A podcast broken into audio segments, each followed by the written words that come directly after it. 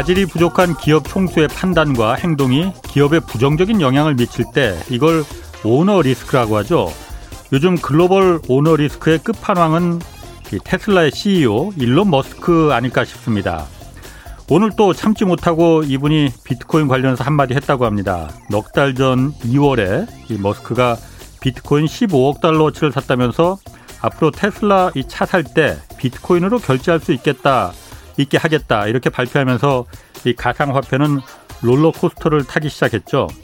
그러다 갑자기 이 비트코인 채굴하는데 전기가 너무 많이 소모된다면서 테슬라 차 결제 비트코인 금지한다고 또 발표했습니다. 아니 비트코인 채굴하는데 전기 많이 소모된다는 거 이거 온 세상 사람들이 다 아는데 머스크만 여태 몰랐었다는 건가요?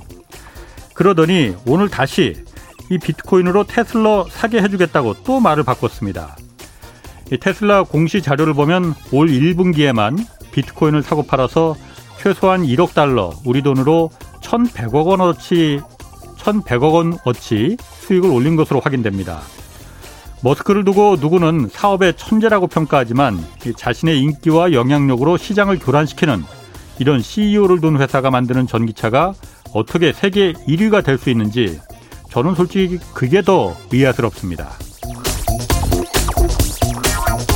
안녕하십니까. 경제와 정의를 다잡는 홍반장. 저는 KBS 기자 홍사원입니다. 홍사원의 경제쇼 출발하겠습니다. 유튜브 오늘도 함께 갑시다.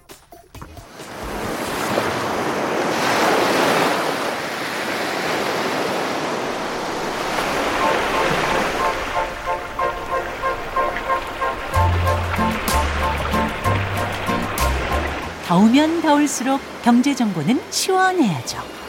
믿을 수 있는 정보만 깔끔하게 전해드립니다. 더위에도 굴하지 않는 홍사운의 경제쇼.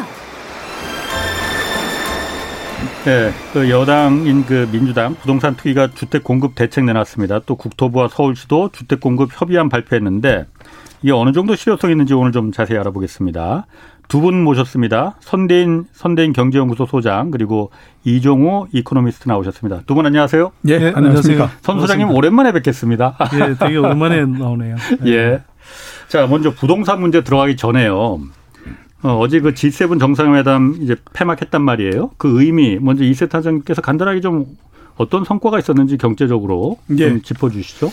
G7이 어제 어, 열렸고요. 예. 그다음에 또 공동 그 발표문도 만들었습니다. 예. 거기에다가 우리나라 대통령도 거기에 어, 참석을 했습니다. 예. 전부 다 사실인데 어, 언론에서는 그다지 나오지 않았기 때문에 G7이 열리는지도 잘 모르겠고 그 다음에 대통령이 참석했는지도 잘 모르겠고 뭐 네. 이런 그 형태인데요. 불만이 좀 많으신 그 느낌인데. 아 불만이 많죠. 당연히 왜냐하면 G7이라고 하는 것이 네. 그 세계에서 선진 7개만 그 뽑은 거거든요. 예. 거기에 우리나라를 포함해서 이제 네. 4개국이 더 들어갔는데 네.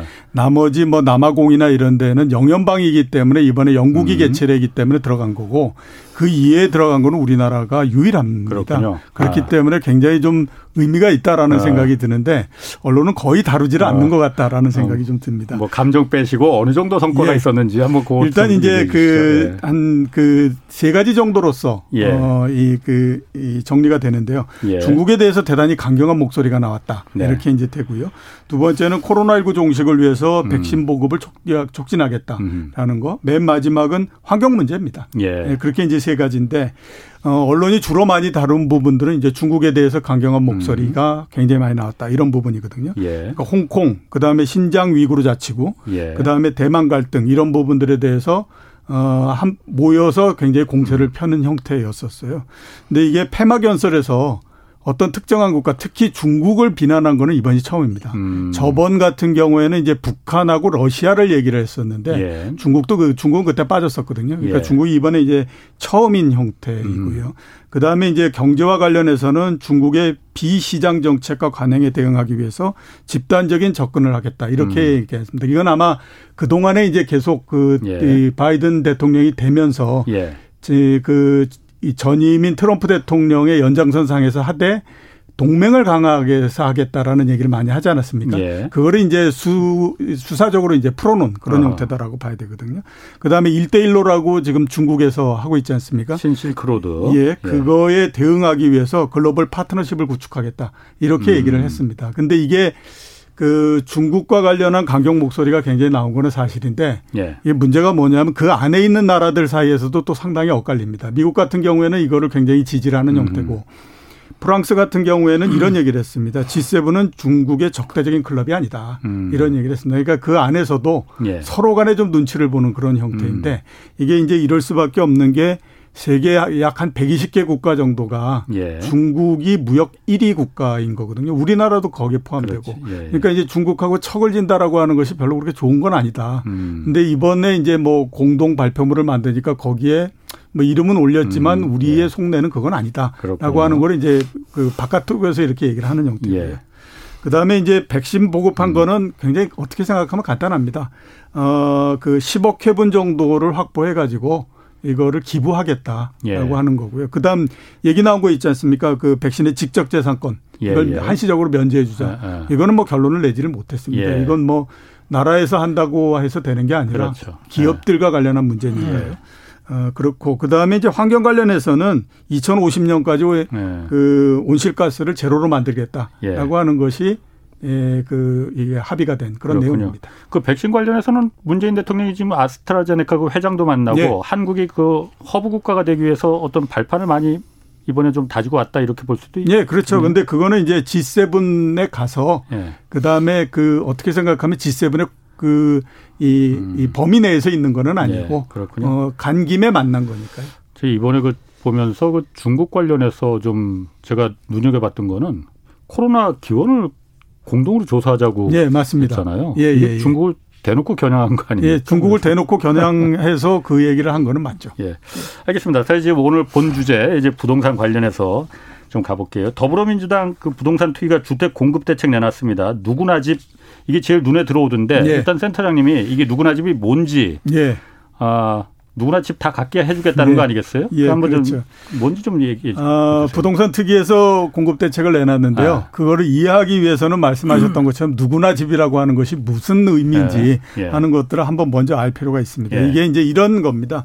무주택자 그다음에 청년 신혼부부 한테 집값의 6에서부터 16% 정도만 일단 예. 그 받고 예. 그다음에 이제 10년간 이거를 음. 그 임대를 해줍니다. 음. 그리고 그 임대료는 시세의 대략 80에서 85% 정도를 음. 예. 이렇게 해주고 그 다음에 입주할 때에 에, 그 확정된 가격으로 그이 지금 그러니까 예, 확정한 예, 지금 가격으로. 확정한 가격으로 받고 그걸 이제 입주해서 이제 그 집을 넘겨주는 10년 뒤에 예 10년 뒤에 그러니까 어. 지금 이제 임대해 가지고 아. 들어가는 시점이나 이때에 그렇군요. 10년 어, 후에 이거를 얼마로 할 건가 하는 네. 걸 정하는 거죠. 그걸 왜 그러냐면 네. 그 판교에서 똑같이 그 이 임대주택 그 하지 않았습니까? 근데 그때 정하지 않고 했었는데 장기 임대주택해서 예. 어.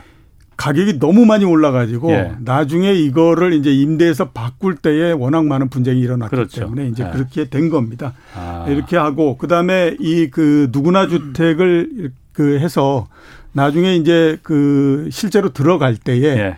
원래 10년 전에 그 이거 이제 만들고 했던 가격보다도 네. 올라가서 그렇게 네. 되지 않겠습니까? 네. 그렇게 돼서 올라가게 되면 10% 정도만 시행사한테 주고 음. 90% 정도는 그 이제 임대를 받았던 사람 음. 그 사람이 이제 받아가는 그런 형태로서 일단 그 만들어져 있는 그런 그 상태입니다. 그렇기 때문에 음. 어 10년 사이에 집값이 올라서 시세 차익이 생긴다고 하더라도 그거는 입주자한테 거의 90%가 넘어가기 때문에 지금의 공공 임대의 형태하고는 조금 다른 다르죠. 완전히 다른 거죠. 예, 이렇게 이제 볼 수가 있죠. 그, 그냥 예. 세부적인 내용을 잠깐 보게 되면 인천 검단을 비롯해서 6개 예. 지구에 1,780 5가구를 지금 그 공급하는 거를 계획을 아. 하고 있습니다. 그리고 뭐 인천 지역에 먼저 송영길 그 당 대표가 인천 지역구니까 거기 먼저 해서 좀 지금 한다고 해요. 어, 그것도 그거지만 아. 총 6개 지구이기 때문에 아. 인천이 좀 크다 뿐이지 다른 그렇군요. 데도 좀 있기는 아. 합니다. 어떻습니까? 그 선 소장님. 네. 언뜻 들어보면은 입주 거기 그러니까 입주하는 사람은 그 손해 볼 거 하나도 없을 것 같아요. 그런데 이게 실현 가능성이 있겠느냐? 그리고 이게 그 일단 그게 중요한 거 아니겠습니까? 공공임대는 아닌 것 같고 어떻게 보십니까 이거? 그 민주당이 이제 부동산 문제 때문에 계속 뭐 여론이 악화되다 보니 예. 예. 뭐 이제 뭐 이른바 수세에 몰리면서 예. 궁여지책으로 내놓은 건데. 궁여지책. 예. 저는 굉장히 큰 정책적 헛발질이라고 생각하고요. 아, 예. 예. 일단 이건 이것도 저도 아닙니다, 사실은. 예. 아. 뭐 말씀하셨다시피 공공 임대주택도 아니고요. 예. 예. 그렇다고 뭐 분양주택도 아니고요. 아. 사실은 우리가 공공 임대주택이라고 할 때 그 5년 또는 10년 정도 지나면 분양 네. 전환이 예정돼 있는 공공 임대주택이 있습니다. 지금 뭐 아까 네. 말씀하신 판교도 그랬었고. 네네. 네. 그러니까 그런 것과 유사한데 예. 제가 보기에는 대상이 이제 무주택자, 뭐 신혼부부 아. 또 젊은 층 이런 사람들 아니겠습니까? 예, 예. 그러니까 최근에 이제 부동산 문제 관련해서 집값이 많이 올랐고 특히 20, 30대들이 20 젊은 층들 중심으로 해서 이제 이 민주당의 민심 위반이 굉장히 크게 일어났잖아요. 분노가 당연히 있습니다. 네. 네. 그러다 보니 이 사람들을 달래기 위한 정책으로 네. 이 사람들한테는 뭐 빚도 최대한 뭐 집값에 네. 뭐 처음엔 90% 이하기까지 네. 나왔다가 70%로 뭐 수정하긴 했는데 예. 뭐 그렇게 한다고 그랬다가 이번에 이제 내놓은 대책 같은 경우도 자 20대들 대상으로 처음에는 음. 그냥 조금만 뭐 임대료만 내다가 음. 나중에 어, 집값 오르면 니네들이 가져가. 음. 예, 하는 식의 뭐 재산 형성을 이제 해줄 것 같은 예, 타 음. 보이는 예. 그런 정책을 이제 좀 선심성으로 저는 내놨다고 보고요. 근데 선심성으로 이렇게 급하게 내놓은 정책들은 예. 늘 제대로 정착되지 못하고 이 실패하는 경우들이 많습니다. 제가 이제 볼 때왜 어, 예. 실패할 가능성이 높다고 아, 그 보냐면 예. 일단은 이 예를 들어서 지금 시장 상황이 좋다라고 판단하면 예. 이걸 지금 뭐 집값의 6에서 10% 16% 정도를 세입자 입장에서 낸다고 하는데 네. 주변 임대료의 한 80, 85% 정도를 받고 예. 10년 동안 쫄쫄 굶고 있다가 음. 예, 집값의 집값의 10%만 취하기 위해서 주택을 공급하겠다 하는 건설업체들이 얼마나 있을까요? 어, 없겠죠. 예, 거꾸로 이야기하면 예. 젊은 층들한테 되게 좋아 보이는 그 정책이 실제로는 어. 민간 시장에서 제대로 작동하기 힘든 구조를 저는 갖고 있다고 보는 거예요. 어. 그러면 그게 작동하게 하려면 뭐 이제 건설업체들한테 공공택지를 받을 때 우선권을 주겠다 등등 여러 가지 인센티브를 주겠다고 하는데 예. 지금 시장에 솔직히 말씀드려서 시장에서 지금 선분양자에 하에서 민간 건설업체들이 예, 얻는 이익이 어마어마한데요. 그렇죠. 굳이 그걸 놔두고 이걸 음. 지금 하겠다? 예.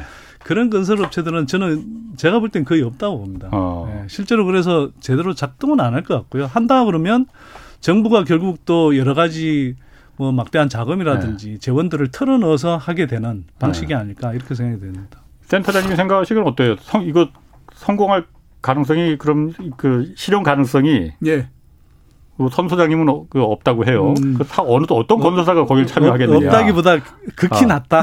아니, 제가 봤을 때도 없을 것 같아요. 예. 그러니까 제가 건설사 사장이라 예. 하더라도 시장에서 전체적으로 평가하는 것도 마찬가지로 똑같이 이제 아. 그 얘기를 합니다. 그러니까 그 과연 지금 이제 10년 후니까 예. 지금서부터 예. 시작한다라고 하면 그거를 이제 그 조성을 해가지고 건물을 음. 올리는 데까지도 시간이 있으니까 예. 그걸 최대한으로 빠르게 한다고 하더라도 3년이면 13년 후인데 예. 13년 후에 돈 어, 10%를 받기 위해서 과연 할 민간 회사들이 얼마나 되겠느냐라고 어. 하는 것이 가장 큰 그 이 걸림돌이다라고 예. 봐야 되고요. 예. 그다음에 이제 또 많이 얘기하는 것이 지금 택지 조성이 돼 있는 곳에서도 음. 어그 그 주택을 한번 올리고 아파트를 올리고 하려면 5년 정도 걸린다는데 과연 그거를 3년 내에 이거 한다라고 하는 것이 현실성이 있겠느냐라고 음. 하는 얘기도 지금 굉장히 많이 하고 있습니다. 거기에 이제 택지 조성이 안 돼 있는 곳이다라고 하면 시간은 정말 엄청나게 많이 걸리는 거고요.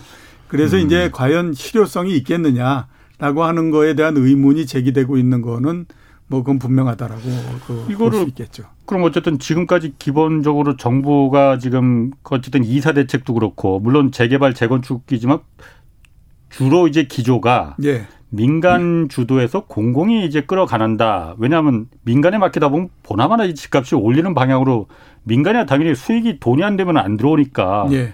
집값을 잡기 위해서는 공공이 이걸 주도적으로 끌고 가야 된다는 거잖아요. 그런데 이거는 어쨌든 민간을 참여시켜서 공공 임대가 아니고 공공이 지원을 해서 민간한테 임대 사업을 하겠다 이 구조잖아요. 예. 왜 이쪽으로 가는 걸까요? 굳이 그냥 임대 그러니까 그냥 임대만 해서는 예. 쉽게 말해서 뭐 사람들의 재산 형성에 도움이 안 된다고 생각할 음. 거고요. 그래서 이 정책은 저는 이 질이 솔직히 말해 질이 안 좋은 정책이라고 생각합니다. 음, 제가 이렇게 면에서? 이런 표현까지 예. 왜 쓰냐면 예. 사실은 지금 정부 여당이 해야 될 것은 전반적으로 이 지금 굉장히 이제 문제가 많이 생겨서 뭐 이게 진짜 남마처럼 흐트러져 있지만 예. 이런 걸 하나라도 좀 제대로 가다듬어서 음. 지금이라도 제대로 차근차근 부동산 시장을 이렇게 구조적으로 안정화시켜가는 노력들을 해야 되는데 예. 이게 이제 쫓기면서 하는 게 뭐냐면 되게 선심성이라고 제가 아까 말씀드렸잖아요. 예. 자, 근데 선심성인데 누구한테는 선심성이 될 수도 있지만 또 한번 보세요. 이걸로 해서 혜택을 줄 수 있는 층이 얼마나 될까요? 결국 몇만 호 정도거든요. 아무리 예. 많이 해도. 예. 그럼 몇만 호가 아닌 수백만의 다른 뭐 젊은 층이나 무주택자나 음. 신혼부부들은요. 이건 저는 생색내기라고 생각하는 음. 거고요. 또 하나는 질이 나쁜 정책이라고 말씀드린 건 뭐냐면 정부는 이런 자원이 있을 때 기본적으로 시장에서 민간 시장에서 이렇게 이게 사고 파는 주택으로 그러니까 재하로서의 주택은 예. 일정하게 민간 시장에 맡기지만 한편으로는 그게 예를 들어서 공공에서 하지 않으면 민간 시장에서는 과소 공급되는 이 주택들이 있거든요. 예. 쉽게 말해서 돈 안 되는 주택, 공공 임대 주택, 뭐 예, 예. 예를 들면 뭐 경기도에서 하겠다는 기본 주택도 저는 뭐 예. 그런 유형이라고 생각하는데 뭐 그런 주택들을 공급하는 것은 취지에 부합하죠. 예. 이게 주, 이 주거 약자 또는 저소득층 음. 뭐 또는 우리가 뭐 어쨌거나 지금 저출산 고령화 추세를 고려해서 뭐 신혼부부라든지 이런 음. 사람들에 대해서는 상대적으로 이제 공급을 늘려주는 그런 음. 정책적 노력을 하고 거기에 뭐 일정한 자원을 쏟아붓는 건 말이 됩니다. 예. 근데 이게 음. 지금 취지를 보면 10년 후에 결국은 너 집값 집 갖게 해줄게. 근데 젊은 층 중에 아주 어쩌다가 선택된 일부의 사람들한테 한해서만 이렇게 이제 지금 접근하고 있는 거거든요. 아니, 그 형평성에서도 네. 굉장히 이제 문제가 있고, 네. 그 다음에 정부가 그럼 나서서 이걸 재산 형성을 도와주는 게 쉽게 말해서 재테크하게 해주는 게 공공정책으로 이렇게 자원을 쏟아부어야 될 네. 정책이냐 하는 거죠. 그래서 저는 질 나쁜 정책이라고. 제가 이걸 보니까 겁니다. 저도 그래서 누구나 집이라고 해서 이제 한번 제가 구조를 한번 들여다봤어요. 그랬더니 네. 이거는 상대적으로 사업자도 마찬가지고 거기 들어가서 분양을 받는 사람도 마찬가지고 집값이 올라야만 계속 올라가야만 이게 성공할 수 있는 정책이잖아요. 네. 집값이 내려가면은 그 분양받은 사람은 나 분양 안 받을래. 그냥 건설사들이 피해 다 떠안어. 이거잖아요. 네. 그러니까 무조건 집값이 올라가야 된다는 말이잖아요. 이런 정책을 왜 국가가 나서서 할까? 근데 그 생각이 좀 들더라고요. 뭐 말씀을 잘 하셨는데 제가 보기에는요. 네. 지금은 워낙 이제 뭐 저금리에 유동성 과잉에 뭐 이러다 보니 네. 이게 워낙 부동산 시장이 달구어져서 계속 집값이 오를 것만 같지만 예. 한 10년 정도 지나고 뭐 센터 이종호 센터장님 말씀하신 것처럼 그게 시간이 한 3, 4년 더 걸려서 뭐 13년, 15년 이렇게 걸린다고 하면 그때도 지금처럼 계속 이 집값이 계속 유지될 수 있을까는 그렇죠. 우리가 한번 좀 생각해 봐야 됩니다. 음. 저는 이 정책을 보면서 옛날에 주식시장 정책이 많이 생각이 났거든요. 아, 그러니까 주식시장 이런 게 있었나? 예, 그러니까 89년도서부터 예. 우리나라 주식시장이 예. 85년도서부터 올라오기 시작해가지고 예. 그때가 150에서부터 출발해서 89년도 4월 달이 되면 천이 됩니다. 예. 근데 그 당시에는 어떤 생각들을 가지고 있었냐면 종합주가 지수가 그 정부의 지지 그이 이 숫자다 예. 이런 생각을 가지고 있었어요. 아. 그러니까 주가가 떨어지는 걸 어떻게 하든지 방지를 아. 해야 되는 거예요. 아, 아 예. 그러니까 모든 정책들이 다 나옵니다. 음. 심지어 어떤 정책까지 나오겠냐면 한국은행이 발권력을 동원해서 주식을 사겠다라고 하는 정책까지 나와요. 그 정도 나오면 그거는 거의 다 나왔다라고 봐야 되거든요. 일본은 지금 그렇게 한다면서요, 또. 그것보다도 더한 거죠. 예, 예. 예, 그런 건데 그게 이제 한 3년 정도를 계속해서 아. 주가가 떨어지지 않게 여러 가지 정책을 하다 예. 보니까 예. 맨 마지막에 가면 이제 정책을 더 이상 쓸만한 것도 별로 없어지는 아, 형태고 뭐 그럴 수 있습니다. 아. 그다음에 이제 정책을 써야 되는 그 당시에 재경부 입장에서도 거의 자포자기 상태에 들어가는 거죠. 그렇죠. 해본들 뭐 하겠니 이러면서 음. 이제 그 하는 거거든요. 근데 그 다음에 제가 보니까 시장이 방향을 바꾸고 가지고 가니까요. 이게 야, 저 정도가 무슨 의미가 있겠어라고 했던 것도 엄청나게 강하게 먹혀 들어가 네. 버리는 형태가 되더라고요. 그렇군요. 그러니까 이 모든 정책들이 지금은 이그 부동산 가격이 굉장히 많이 올라가기 때문에 계속해서 정책도 나올 수밖에 음. 없고 또 나오는 정책들이 센 거는 옛날에 다 썼겠죠. 그러니까 이제 지금은 허술할 음. 수밖에 없는 형태인데 결국 가장 중요한 건 뭐냐면 부동산의 가격이 어느 쪽으로 움직이느냐에 따라서 굉장히 영향력은 달라진다 이렇게 볼 수밖에 없지 않나 싶습니다. 그러니까 이게 제가 보니까 김진표 그 부동산 특위위원장이 이 집값이 올라가야만 성공하는 사업이니까 집값이 하락할 때는 사업자 피해를 방지할 수 있는 그런 안전 장치를 또 마련하겠다. 예. 이게 이해를 아니 뭐 경우에 따라서는 그럴 수도 있는데 예. 이게 공공정책의 목표가 예. 뚜렷하게 공익에 부합한다라는 생각이 들 때는 그럴 수가 있는데 이게 일부 선택된 사람들에 한해서만 재산 형성을 도와주겠다는 정책이 그렇게 공익적인 목적이냐는 거죠.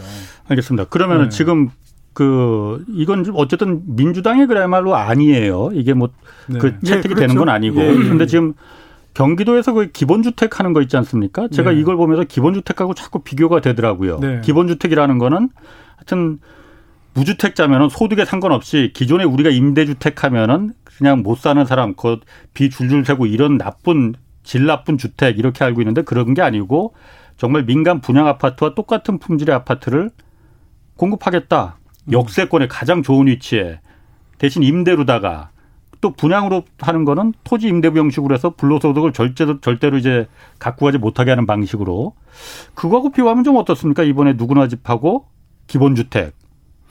기본주택은 저는 뭐 아직은 사실은 구체적인 정책 디테일이 나왔다기보다는 예.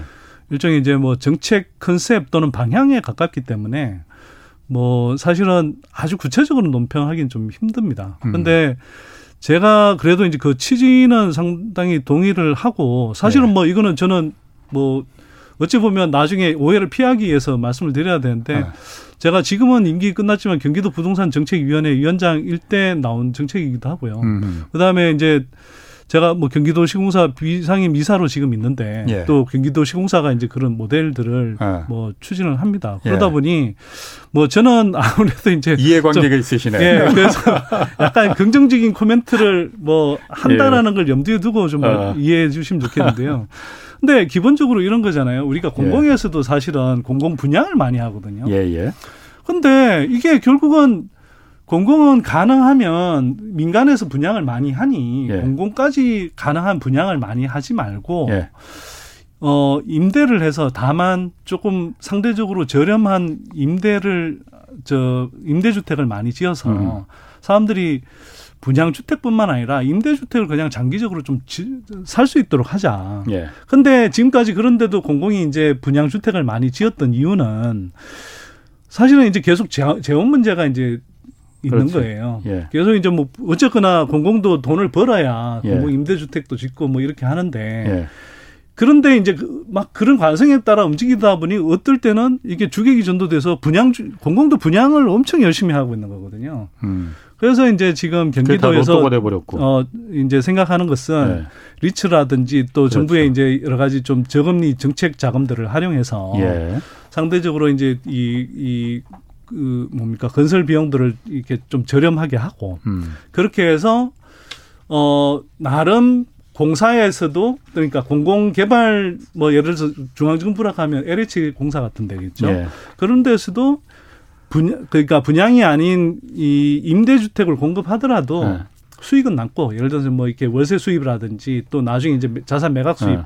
등등을 포함해서 그런 것들은 챙기면서 예. 또 한편으로는 계속 지속적으로 임대주택을 공공에서 네. 분, 그, 공공에서 제공하는 네. 임대주택을 지으면 사람들이 장기간에 걸쳐서 꼭 재테크 네. 염두에 두지 않고 사는 곳으로 해서의 그러니까 민간 공, 민간 주택을 많이 공급할 수 있지 않겠느냐 이게 기본 취지입니다. 그래서 어, 예, 네, 대한민국 사람들 대부분이 그래도 기본적으로 주택 한 채는 아니 그러니까 주택에 져서 일종의 이제 웬만한 이 기본적인 어떤 삶 주거 생활을 누릴 수 있는 음. 그런 공급들을 대량으로 하자 뭐 이런 취지인 거죠. 그러니까 지난번에 그 GH 공사 이제 이현욱 사장도 한번 나오셨어요 경제쇼에 출연해서 네네. 네. 그런 부분을 쭉 제가 들어보니까 정말 고개가 끄덕끄덕 해지더라고요. 네. 네. 그런데 지금 삼기 신도시에서 이제 경기도는 그거를 이제 기본주택으로 그 최대한 좀 많이 넣고 싶어 하죠. 넣고 싶어 하는 거잖아요. 그런데 네네. 네. 사실 법적인 문제도 있대요. 그래서 법적인 문제도 있고 중앙정부의 허락을 받아야 된다고 하네요. 그래서 기재부나 이쪽에서 굉장히 탐탁지 않게 생각한다는 거야. 그래서 뭐 나름대로 또 사정이 있겠구나. 뭐 이게 정치적인 그렇고, 문제도 있고. 그렇고요. 아. 일단은 이제 지금 중앙 정부는 중앙 정부나 또 중앙 이제 개발 공기업은 예. 어쨌거나 자신들이 사업을 많이 하고 싶어 하는 거고요. 음. 그러면 이제 이거는 지금 어쨌거나 경기도에서 어, 지자체 차원에서 어쨌거나 제한한 사업이잖아요. 예. 그러다 보니 이제 뭐 아무래도 뭐 법제화도 뺏기는 듯한 그런, 그런 것도 있고 또 법제화도 네, 아직 네. 충분히 안 돼 있는 게 맞죠. 네. 그래서 제가 아까 이제 좀 아직 컨셉에 가깝다고 말씀드린 게 그렇군요. 이걸 법제화를 해야 되는데 아직 그런 부분들이 뒷받침이 그렇죠. 많이 안 돼 있어서 네. 그렇습니다. 알겠습니다. 뭐 그 기본주택 얘기는 나중에 저희가 좀 기회가 될 때 다시 한번 좀 그 다루는 거로 하고 그 주택 공급 방안 놓고 이제 국토부하고 서울시 협력안을 발표했어요. 그러니까 예. 그런데 눈에 띄는 게 이 재건축 아파트 이거 매우 큰 이슈가 지금 생긴 것 같더라고요. 네, 그렇죠. 조합원 지위를 언제 시점부터 인정할 거냐. 네. 그 내용 한번 좀 센터장님께서 얘기해 예, 주시죠. 그 어, 주택 정책 협력 강화 방안이 그 예. 내용입니다. 예. 어, 투기 수요를 먼저 막고 그다음에 정비 사업을 진전해서 공급을 확대하자라고 하는 건데 예. 어, 지금 재건축을 하려 그러면 전체적인 프로세스가 어떻게 진행되냐면요. 예. 안전 진단을 하고 예, 그다음에 주민 설명회 하고 예. 그다음에 지방의회 의견 청취 받고 아. 그다음에 공시하고 그다음에 추진위를 구성하고 사업자 어. 선정하고 조합 만들고 관리 처분하고 이러면 예. 이제 거의 되는 형태이거든요. 그렇죠. 이 그 과거에는 어떻게 했었냐면 조합이 설립되기 이전에 까지 거래한 사람들에 대해서는 예. 조합원을 인정을 해주기로 했습니다. 조합 조합원 설립 지위를. 단계까지. 예, 그러니까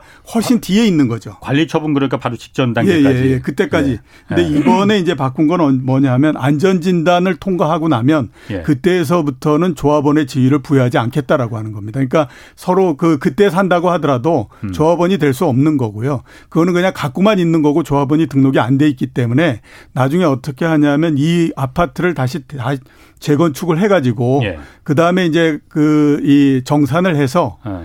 그이 공식 가격으로 해가지고 아니 그 감정 평가 가격으로 해서 현금으로 돌려줘 버리는 형태가 되고 예 아파트를 받을 수 없게 되는 거죠. 자 그러면 안전 진단이라는 게 제일 첫 번째 단계잖아요. 예.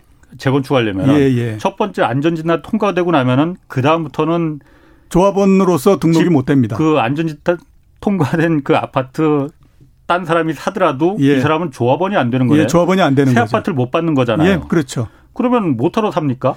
그렇기 때문에 이제 이게 왜 그러냐면 안전진단에서부터 조합원 조합이 설립되는 데까지 예. 평균적으로 보면 5년 정도가 걸리는 거거든요. 예. 그 사이 사이에 예. 계속해서 이제 그 재건축 아파트를 놓고 가격이 예. 올라가는 게 됩니다. 그러니까 안전진단이 한번 끝나면 올라가게 되고요. 예. 그 다음에 이제 추진이 구성하면 어. 또한 번 올라가고 단계마다 절차가 예. 되는 거니까. 그다음에 이제 사업자 선정하면 또 올라가고 예. 뭐 이렇게 이제 되는데 그 중간 과정에서 가격이 올라가는 부분들이 못 올라가게 만들겠다라고 어. 하는 거죠. 그렇게 하려면 맨 앞 단계에서 안전 진단만 통과하게 되면 예. 그때서부터는 이제 더 이상 조합원의 지위를 부여하지 않으면 그 이후에는 거래를 해 봐야 의미가 없는 거니까 그런 거래가 없어질 거다라고 생각을 하는 거죠. 그럼 소장님, 손 소장님 그러면 이게 어쨌든 국토부하고 서울시에서 이 안을 내놓은 거는 재건축 아파트가 항상 그 동네 집값을 네. 점프시키는데 신호탄 역할을 항상 한단 네. 말이에요. 네. 이걸 막겠다고 지금 한 거잖아요. 그래서 저는 상당히 좀 음. 긍정적으로 봅니다. 왜냐하면 그러니까. 투기를 또는 투자를 예. 할수 있는 기간을 대폭 줄인 거거든요. 예. 그리고 어쨌거나 우리가 이제 재건축 뭐 사업의 이제 취지를 이해한다면 음. 그게 이제 너무 노후화되고 이렇게 또 뭐 안전진단 등을 통해서 이, 뭐 살기에 적합하지 않은 주택이다. 예. 판단되면 일정하게 재건축 또는 재개발을 이제 추진하는 거 아니겠습니까? 예, 예. 그러면 결국은 거기에 살던 사람들이 계속 예. 안착해서 살 수 있는 구조를 만드는 게 맞는데 예. 지금까지는 그 이거 아까 뭐 센터장님 말씀하셨지만 계속 이제 그 가정 가정마다 그렇지. 뭐 사업이 추진돼 그러니까 단계를 거치면 수익성이 조금 더 좋아진다라고 하면서 계속 이제 투기 또는 투자 수요가 예. 들려오면서 손가, 손바뀜이 일어나고. 조합원들도 그걸 원하는 거니까. 예, 근데 이제 그러면 원래 실제로 살던 원주민들은 그 사이에 다 나가버리고 쫓겨나고 예. 쫓겨나거나 어쨌거나 중간에 나가버리게 되고 정말 이제 그 자꾸 뭐 돈다발 있는 예. 사람들이 결국 그 조합원 지위를 최종적으로 얻는단 말이에요. 예. 그래서 그 기간을 대폭 단축시키고 또 투기 또는 투자 수요에 의해서 예. 이 재건축 뭐 아파트 가격이 올라가는 네. 이런 흐름을 좀 막겠다는 취지로 보여서 저는 상당히 좀 긍정적으로 보고 있습니다. 원래는 네. 오세훈 뭐 시장이 이제 요번에 보궐선거 후보자 시절에는 뭐 재건축 규제를 뭐 대폭 풀어서 막 엄청 이제 집값을 띄울 음. 것처럼 음. 이렇게 해서 아, 제 양반 역시 사고를 치는구나 이렇게 좀 생각을 했는데. 자, 네. 표현이 너무 격한가요? 아니, 뭐, 뭐 하여튼 말씀하십시오. 오랜만에 네. 나오셨으니까. 아니, 근데 뭐, 네. 아니, 사실 뭐 저는 오세훈 시장하고도 뭐 인연이 좀 있어서 그런데요. 예. 여튼, 뭐, 그랬는데 정작 이렇게 하는 걸 어. 보니 상대적으로 어. 아, 뭐그 우려를 좀 접어도 되겠다 이런 생각이 들어서 다행스럽게 생각합니다. 보십시오. 안전진단 통과하고 나서 실제로 새 아파트가 들어서기까지 오래되는 데는 굉장히 시간 걸리. 음마 아파트 같은 음마 경우도 그렇죠. 2010년도에 안전진단 통과했기 때문에 지금까지 12년째 지금 그러고 있는 겁니다. 그러니까 12년째 지금 그 지금 이 안대로 하면은 예. 12년 동안 이 집을 사고 팔고를 못 하게 된다는 거잖아요. 예. 그러면은 불만들 많을 것 같고 그 일단 아파트 조합원들은 왜냐하면은 아까 말씀하신 대로 단계 단계마다 그 불로소득이 집값이 올라가서 불로소득이 커져야 되는데 예. 그게 지금 없어질 거 아닙니까? 바보가 아닌 이상 누가 그 사겠습니까? 조합원 지위가 안 생기는데. 네. 그러면은 불만인들이 일단 많을 것 같다는 그 생각이 들고 첫 번째로 두 번째는 이렇게 되면은 그 집주인 입장에서는 거의 계속 살거나 아니면 그 집을 그냥 임대로 전세나 월세로 그 내주는 네. 그런 수요가 굉장히 늘어날 것 같다 그런 네. 생각이 들거든요. 어떻습니까? 네. 물론 이제 지금 뭐 정부하고 서울시가 그 합의한 내용을 보면 예. 기존에 이제 뭐 이미 저 그 단계들을 통과한 뭐 조합원들은 어쨌거나 인정해 주겠다는 거잖아요. 기본 원칙은. 다 통, 다 통과는 아니고 이제 물론 같은데? 그러니까 네. 그뭐 소급 적용을 안 하겠다는 게 기본 원칙이고 다만 이제 뭐 토지 거래 허가 구역이라든지 그렇죠. 이런 네. 지역들은 뭐 이제 또 그걸 소급 적용 을 하겠다는 소, 예, 예, 예, 소급 적용을 하겠다는 건데 예.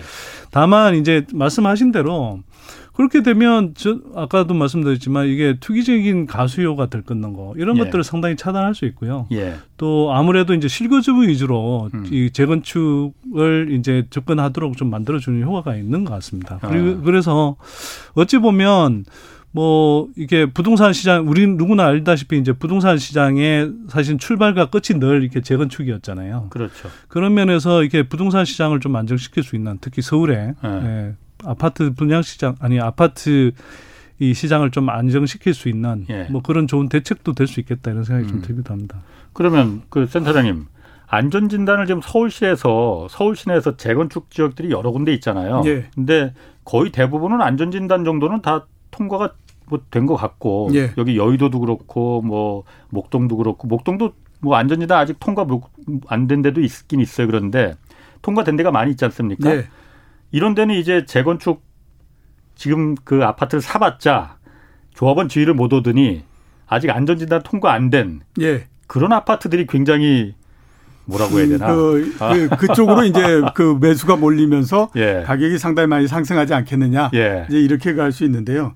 어, 물론 이제 그렇게 생각할 수 있지만 예. 어떤 아파트가 안전 진단에 들어갈지 하는 것들도 그 알기가 어려울 뿐만 아니라 예. 그 다음에 안전 진단을 통과할 수 있을지 안 할지 예. 또한 그, 그 알기가 굉장히 어려운 거지 않습니까? 예. 그러니까 이거는 보면 어, 단순히 그것만 가지고 이제 판단해야 되는 거예요. 그러니까 예. 저 아파트를 지은 지 시간이 굉장히 많이 지났기 때문에 언젠가는 할 거고 그때가 되면 이제 안전진단 뭐 이렇게 들어가고 할 거다라고 예. 하는 거를 어, 상상해서 해야 되는 거거든요. 음. 그러기까지는 또 보면 굉장히 많은 리스크가 거기에 따른다라고 하는 거죠. 예. 그러니까 그렇기 때문에 이게 그 지금 우리가 생각하고 있는 것처럼 어 그 전에 안전진단을 들어가기 전에 가격이 나중에 올라가는 것까지 집중적으로 다 음. 올라가 버리는 거 음. 아니냐 음. 이렇게 생각하기에는 좀 무리가 있다라고 봐야 되는 거죠. 그렇군요. 이게 어쨌든 그 지난번 재보궐 선거에서 재건축이라는 게 어쨌든 그 이슈 중에 하나였잖아요. 예. 그래서 빨리 좀 그 낡은 아파트 재건축하는 거 당연히 해야 됩니다. 그런데 예. 뭐 여러 가지 사정 때문에 그 규제가 있었으니까 어, 오세훈 시장을 이제 그 표를 던진 사람들은 많은 부분들이 일정 부분 이제 재건축에 대한 기대 예. 이걸 했을 텐데 이번 이 국토부하고 합의한 거는 그 그분들 입장에서는 좀 오세훈 시장이 배반했다. 어. 그렇게 보이지 않을까? 네, 그렇게 네. 충분히 볼 수 있는데요. 예. 오세훈 시장 입장에서도 가장 부담스러웠던 것이 뭐냐면 예. 어그 선거를 하는 과정도 그렇고 본인이 그이 어. 공약을 내놓은 다음서부터 강남 지역에 있는 그 재건축 아파트를 중심으로 해서 가격이 굉장히 많이 상승을 했잖아요. 예. 그 전에는 그래도 보면 어, 올해 1월 달서부터 한 3월 달까지 서울 지역의 아파트 가격이 점차적으로 상승률이 떨어지면서 안정이 되는 국면으로서 가고 있었거든요. 예. 그런 상태에서 갑자기 가격이 굉장히 많이 상승하고 이렇게 된다라고 하면 그 부담이라고 하는 거를 오세훈 시장뿐만 아니라 국민의힘이 전체적으로 안아야 되는 입장이니까 음. 이거는 그 훨씬 더 그 부담이 많이 될 수밖에 없는 그런 부분이거든요. 예. 그래서 정책을 변경할 수밖에 없었다 이렇게 볼 수밖에 없는 거죠. 그렇군요. 저는 오세훈 시장 그 후보 시절 이렇게 공약 내놓는 거 보면서 예. 저거 선거용일 가능성이 되게 높겠다. 뭐 음. 이런 생각을 사실 좀 했었어요. 왜냐하면 이 양반, 아, 이 양반이라고 자꾸. 이거 방송 심의에 걸리는 거죠. 걸리면 뭐 아, 제가 책임질 테니까. 이분이 예. 예전에도 보면요. 이게 예. 부동산 정책에 관해서는 사실 그 기존의 국민의힘 계열의 그런 정책들하고 좀 달랐어요. 예전에도 서울시장 초기 시절에 보면 예. 사실 그때 장기 전세라는 걸 했었고요. 지금의 예. 기본 주택하고도 좀 개념이 사실 비슷할 수도 있습니다. 아, 그리고 예. 또 그때 그 후분양제 음. 그리고 분양원가. 공개 예, 예. 이거 굉장히 적극적으로 했었어요. 예, 예, 그래서 사실은 이런 부분에 대해 나름 문제 의식이 있어요 이 예. 사람이. 그래서 근데 요번에 이제 뭐 어차피 표를 얻기 위해서 저렇게 하기는 하겠구나 음. 싶으면서도 저거 되고 나면 뒤집을 수 있겠다 이런 생각했는데 사실 좀 뒤집은 음, 듯한 음, 음, 흐름이 지금 나오고 있는 거죠. 그렇군요. 자, 그, 그, 그것도 그렇고 지금 부동산 그 민주당으로 또 가보면은 부동산 특이한 오늘 이제 다시 의원총회 언제 열릴 건지 해서 그래서 뭐 종부세 2% 범위로 줄이자 뭐 이 부분을 어떻게 할 건지 당내에서도 지금 이견이 굉장히 크잖아요. 예. 정부 청와대하고 정부하고도 좀 이견이 많이 있는 것 같고. 예. 근데 이 종부세 완화에 대해서는 일단 이 쭉 보면 송영길 당대표하고 김진표 그 부동산 특위위원장 이 두 분이 지금 키를 잡고 있는데 네. 이두 분의 의지가 워낙 강하단 말이에요. 깎아줘야 한다. 이 부자 감세가 아니라는 걸 설득하겠다라고 이제 그 표방하시잖아요. 근데 뭐 사실 제가 보면 이게 왜 부자 감세가 아니라고 왜 말을 하지? 그 유체 이탈 합법이라고 그러잖아요. 그분, 예, 그분들이 아마 정부세 내는 대상이어서 그런 것 같고요. 뭐 그럴 수 있습니다. 예, 아. 뭐 그래서 그런지 모르겠는데요. 예. 아니 정부세 깎아준다는 건 부자 감세 맞죠? 네, 왜 아니에요? 예. 네. 아. 그거 이명박 정부 때 정부세 깎아줄 때 분명히 부자 감세라고 했거든요 민주당이. 예. 예. 그러면 지금 민주당이 그걸 깎아주겠다고 하면 예. 그러면 그때는 저 이명박 정부 때 종부세 깎아줄 때는 부자 감세라고 민주당이 해놓고 예. 지금 그런 민주당이 그 자기네들이 깎아주는 건 부자 감세가 아니라는 겁니까? 예. 정권마다 그게 다른 건가요? 그리고 제가 좀 말씀드리고 아. 싶은 건요. 지금 보유세 문제에 있어서 핵심은 정부세 세율 깎아주고 범위를 완화해주고 이게 아닙니다. 예. 민주당이 지금 4년 내내 하면서도 결국 제대로 하지 못하고 있는 부동산 개혁 정책들이 많은데요. 대표적인 게 바로 보유세 문제예요. 예. 보유세 개혁의 핵심은요. 무슨 세율 깔짝깔짝 올리고 내리고 이런 게 아니고요. 예. 또는 세, 정부세 가세 대상 또는 이 재산세 가세 대상의 범위를 조정하고 이런 게 아니고요. 실은 가표 현실합니다. 가표. 가표. 아. 예. 근데 지금 우리가 이제 뭐 예를 들어 정도 수준 됐죠 지금. 그거는 뭐 우리가 이제 수도권의 뭐 공동주택들, 아, 아파트들 아. 이런 거는 한 70, 시세 반영률이 70% 된다고 해요. 예. 근데 제가 계산해 본 바는 70%도 안 됩니다 여전히. 어. 근데 좋습니다. 거기는 돼 있는 게 어느 정도 맞고 예. 그럼 대다수 중산층 서민들이 사는 뭐 주택들은 돼 있는데 예. 문제는 뭐냐 하면요. 정말 조세 정의 문제에서 전적으로 이렇게 형평성을 상실하는 게 뭐냐. 예를 들어서 부동산 부자들이 갖고 있는 대규모 토지 또는 뭐 예를 들어서 고가 단독 주택들 예를 들어서 이재용 뭐 또는 이건희 그 전에 일가 뭐 삼성 일가들 재벌 일가들이 음. 갖고 있는 그뭐 이태원 한남동 네. 이런 주택들은 음. 시세가 100억이라고 그러면은 30억 40억 잡혀 있거든요. 거기 뭐 거래가 거의 안 되니까는 뭐그 아니 그런데 그게 없다는 거 아니에요? 그럼에도 네. 불구하고 그걸 어떻게 시세를 파악하려면 못 하겠어요? 네. 은행에서는 그거 시세 파악해서 네. 그 공시지가에 그렇죠. 공, 또는 공시주택 가격에 100% 예. 200% 이상 다 저 담보를 잡아주는데 예, 예. 은행은 바보라서 예. 그렇게 담보를 잡아주겠습니까? 예. 아니잖아요. 그래서 그런데 거기에 대한 현실화율이 지금 너무 떨어집니다. 그런데 예. 그게 예를 들어서 우리가 이렇게 생각하시면 돼요.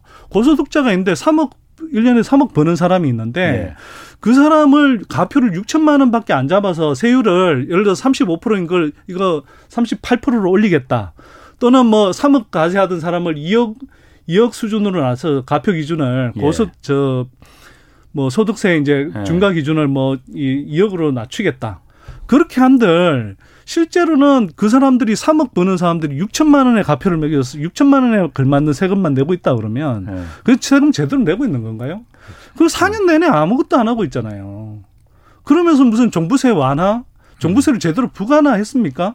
지금 노무현 정부 처음에 처음 세팅할 때 정부세로 정부세 제도로 거둘 수 있는 세수의 절반도 안 갖고 안 받고 있는 게 예. 노무현 저 문재인 정부 들어와서 4년 음. 내내 보유세 기획을 했다고 하는 예, 내용이 이 정도밖에 안 되는 거예요. 그러니까 이 정도밖에 안 되고 있는데 이걸 뭐 정부세를 지금 와서 그걸 더 깎아주겠다? 이게 부자 감세가 아니면 뭐가 부자 감세입니까? 그러니까 제가 뭐 이 시간에서도 몇 번 말했지만 처음에 농, 아, 문재인 정부 초기에 그 재정 특위라고 해서 왜 종부세 강화 굉장히 세게 지금보다 세게 해서 집값 잡겠다라고 했었는데 문재인 정부 초기에요. 네. 지방선거 직후에 발표됐네요. 예. 그런데 그때 막상 까보니까는 아무것도 아니었잖아요. 예. 정말 호랑이 나올 줄 알았더니만은 쥐새끼 한 마리 정도 나온 정도밖에 안 됐잖아요. 네. 그러니까 네. 그 부동산 투기꾼들한테 신호를 준 거죠. 시그널을 준 거거든요. 예, 아무것도 아, 니구나이 정부는 집값을 잡을 의지가 없구만. 네. 그때 그러면 말 나온 김에 소장님은 네. 그때 그 재정특위가 왜 그렇게 종이오로강이 같은 그 그때 일단은 음. 그 조세 특위에 들어가 있는 분들이요. 네. 기본적으로 부동산 세제라든지 이런 것들에 대해서 잘 모르시는 분들이었다고 저는 생각해요. 그러니까 부동산 음. 보유세의 현실을 잘 모르시는 거죠. 예. 그러니까 예를 들어 그분들이 실제로 이제 실효세율이 얼마나 떨어지는지 예를 들어 가표가 얼마나 낮게 잡혀있는지 이런 걸 잘 모르시는 분들이었고요. 네. 또 하나는 이게 이 아무래도 정치적인 어떤 그 기획에 많이 휘둘리는 거죠. 예. 정책 전문가들이 들어가 있다고 하지만 결국은 청와대가 원하는 선이 있고 그걸 정무 기획 라인에서 대략 이 정도 선의 답을 내놔라라고 했을 때 그 정도 그 안에서도 물론 이제 강화하자고 했던 분들이 있지만 결국은 시나리오 네개를 가지고 이제 그 시나리오 네 개 아무 네개를다 뜯어봐도 제대로 강화된 안이 없었거든요. 그래서 그렇게 나온 거죠. 나왔는데 그나마도 그 당시에 이제 김동연 경, 김동연 경제부총리 시절에 기획재정부가 그나마도 더 약하게 만들어 버렸던 거죠. 음. 그래서 말씀하신 것처럼 시장에서는 아 문재인 정부 초기에는 그래도 아, 이 정부가 이제 지방선거가 있으니까 뭐 부동산 문제와 관련해서 강하게 푸시를 못 하는구나. 이렇게 이제 생각했다가 지방선거 끝나고는 나름 그래도 좀 가감하게 개혁을 하지 않을까 싶었는데 나온 걸 보니 진짜 태산 명동 서일필이거든요. 예. 그러니까 시장에서 투기 또는 시장의 어떤 투자 세력들이 우습게 봐버린 거죠. 그런 상황에서 음. 이제 그해 7월 8월에 음. 뭐 박원순 이제 서울시장이 나와서 또 영산 여의도 통개발하겠다 이래 버리니까 네, 네. 여당의 뭐 요당의 청와대도 그렇죠. 서울시장까지 나서서 그렇게 해버리니까 완전히 불쏘시개 돼서 네. 그해 하반기에 엄청 폭등을 했었잖아요. 어, 네. 가만 그 감정 좀 물 좀좀 좀 드시면서 오랜만에 나오셨는데 그렇게. 자, 아니 그러니까 제가 좀 어. 보고 있잖아요. 네. 좀 너무 안타까워서 그렇습니다. 자, 그러면 네. 지금 뒤늦은 이미 버스 지난 뒤지만은 만약에 그 당시에 그때 문재인 정부가 그 원래 취지대로 보유세, 과표 현실화 이런 부분을 애초에 하자 뭐 하려고 했던 대로 밀고 나갔으면은 오늘과 같은 상황은 안 만들어졌을 거라고 보십니까? 일단 제가 좀 바로 잡고 싶은 게요. 예. 문재인 정부는 보유세라든지 후분양제라든지 예. 그 부동산 개혁 과제라고 우리 흔히 이제 뭐 말하는 그런 부분에 대해서 명확한 입장을 한 번도 말한 적이 없었어요, 원래. 많은 처음, 사람들이 어. 그냥 인상을 갖고 있는데 처음에 말했던 것 같은데. 음. 그러니까 초기에? 인상을 갖고 있다니까요. 그런 거예요? 네. 어. 그래서 언론에서 어. 보유세를 이렇게 할 것이다. 어. 또는 후, 후분양제는 이렇게 할 것이다 그랬는데 뭐 대선 캠프 시절부터 해서 뭐 문재인 정부 지금 내내까지 네. 기본적으로 이 방향에 대해서 물론 특히 초기에 예. 어떻게 가겠다는 전체적인 틀을 한 번도 제시한 적이 없었어요. 그런데 예, 예, 말씀하시죠.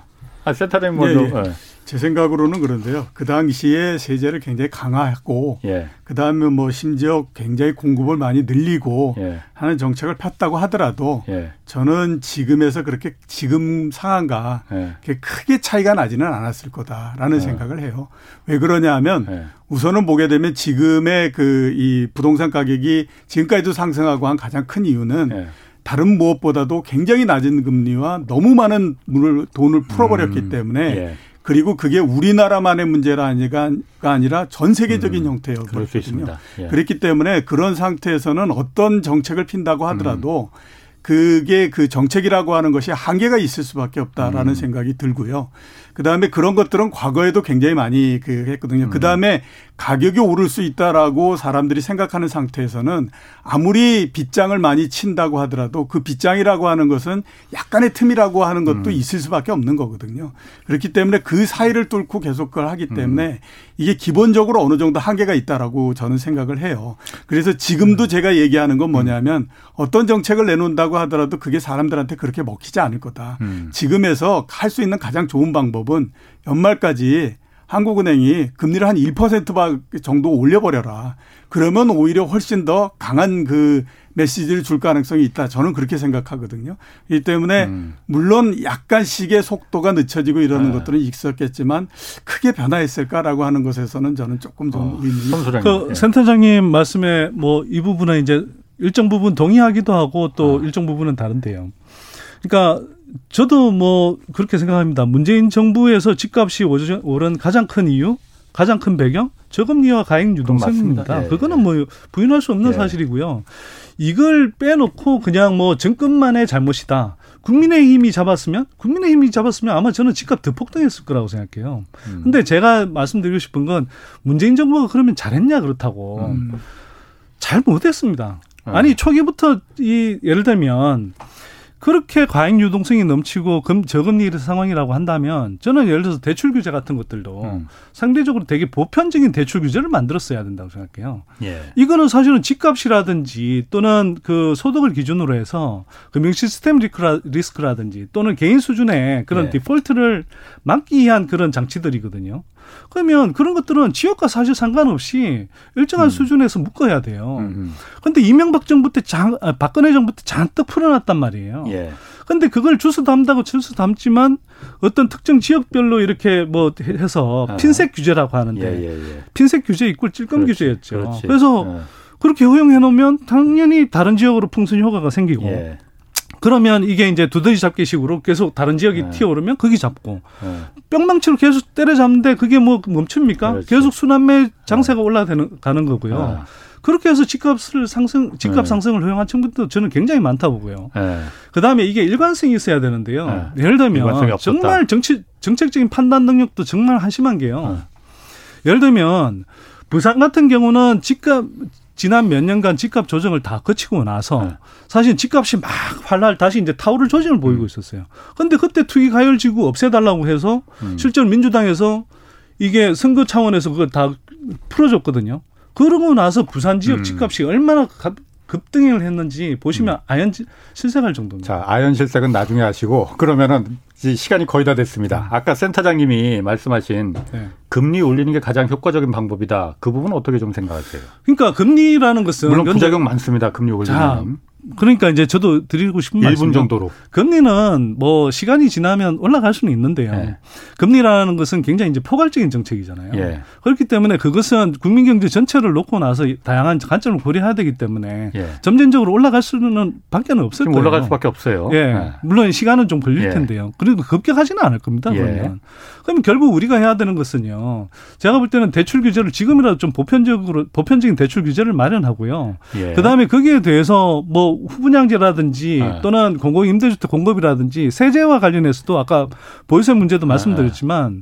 한편으로는 일가구인데 고가 주택을 갖고 있는 분들하고 네. 수도권 외곽에 네. 이 여러 채를 갖고 있지만 음. 저가 주택을 갖고 있는 사람들 이런 형평성 문제라든지 이런 것들을 해결해야 돼요. 그런 걸 안 하고 있잖아요, 지금. 그럼 센터장님 간단하게 10초만으로 금리 올리면 그게 다른 부작용 다 상쇄하고도 괜찮습니까? 어, 저는 금리를 올린다고 하더라도 경제가 그렇게 크게 둔화되거나 그럴 가능성은 음. 없다고 봅니다. 알겠습니다. 아이고 오늘 두 분 열띤 토론 고맙습니다. 다시 또 뵙겠고요. 지금까지 경제와 정의를 다잡는 홍반장 홍사원의 경제쇼였습니다.